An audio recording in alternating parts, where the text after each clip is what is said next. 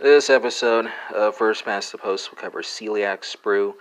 Uh, so, uh, here, patients will have an autoimmune mediated intolerance to uh, gliadin, uh, leading to steatorrhea.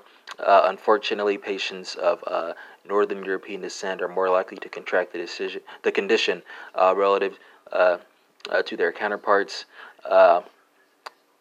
patients will present with anti gliadin antibodies as well as villi blunting and uh, lymphocytes in the lamina propria. Uh, you'll also see decreased mucosal absorption that primarily affects the uh, jejunum. Uh, serum levels of uh, tissue transglutaminase uh, are used for screening, and the condition is associated with dermatitis herpetiformis, right? Uh, and here, uh, patients uh, with celiac sprue may also have a moderately higher risk of contracting some sort of malignancy, most often T cell lymphoma. And that concludes this episode on celiac sprue.